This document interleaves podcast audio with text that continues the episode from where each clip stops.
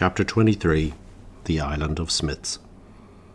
After eight days, they caught sight of an island not far away, very rough, rocky, and full of slag, without trees or grass, full of smiths' forges. The venerable father said to his brothers, I am troubled about this island. I do not want to go on it or even come near it, but the wind is bringing us directly there. As they were sailing for a moment beside it, a stone's throw away, they heard the sound of bellows blowing, as if it were thunder, and the blows of hammers on iron and anvils.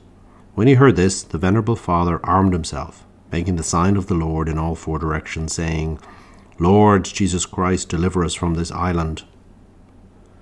When the man of God had finished speaking, one of the inhabitants of the island was seen to come out of doors, apparently to do something or other. He was very shaggy and full at once of fire and darkness.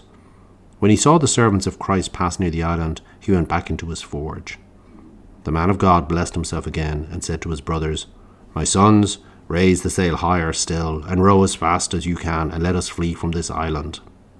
Even before he had finished speaking, the same savage came to the shore near where they were, carrying a tongs in his hand that held a lump of burning slag of immense size and heat. He immediately threw the lump on top of the servants of Christ, but it did no hurt to them.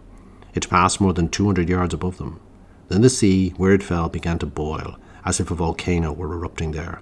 The smoke rose from the sea as from a fiery furnace. And when the man of God had got about a mile away from the spot where the lump fell, all the islanders came to the shore, each of them carrying a lump of his own.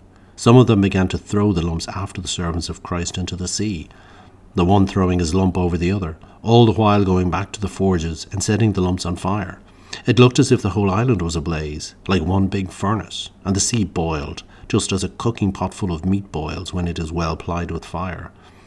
All day long they could hear a great howling from the island. Even when they could no longer see it, the howling of its denizens still reached their ears, and the stench of the fire assailed their nostrils. The Holy Father comforted his monks, saying, Soldiers of Christ, be strengthened in faith, unfeigned, and in spiritual weapons, for we are in the confines of hell. So be on the watch and be brave.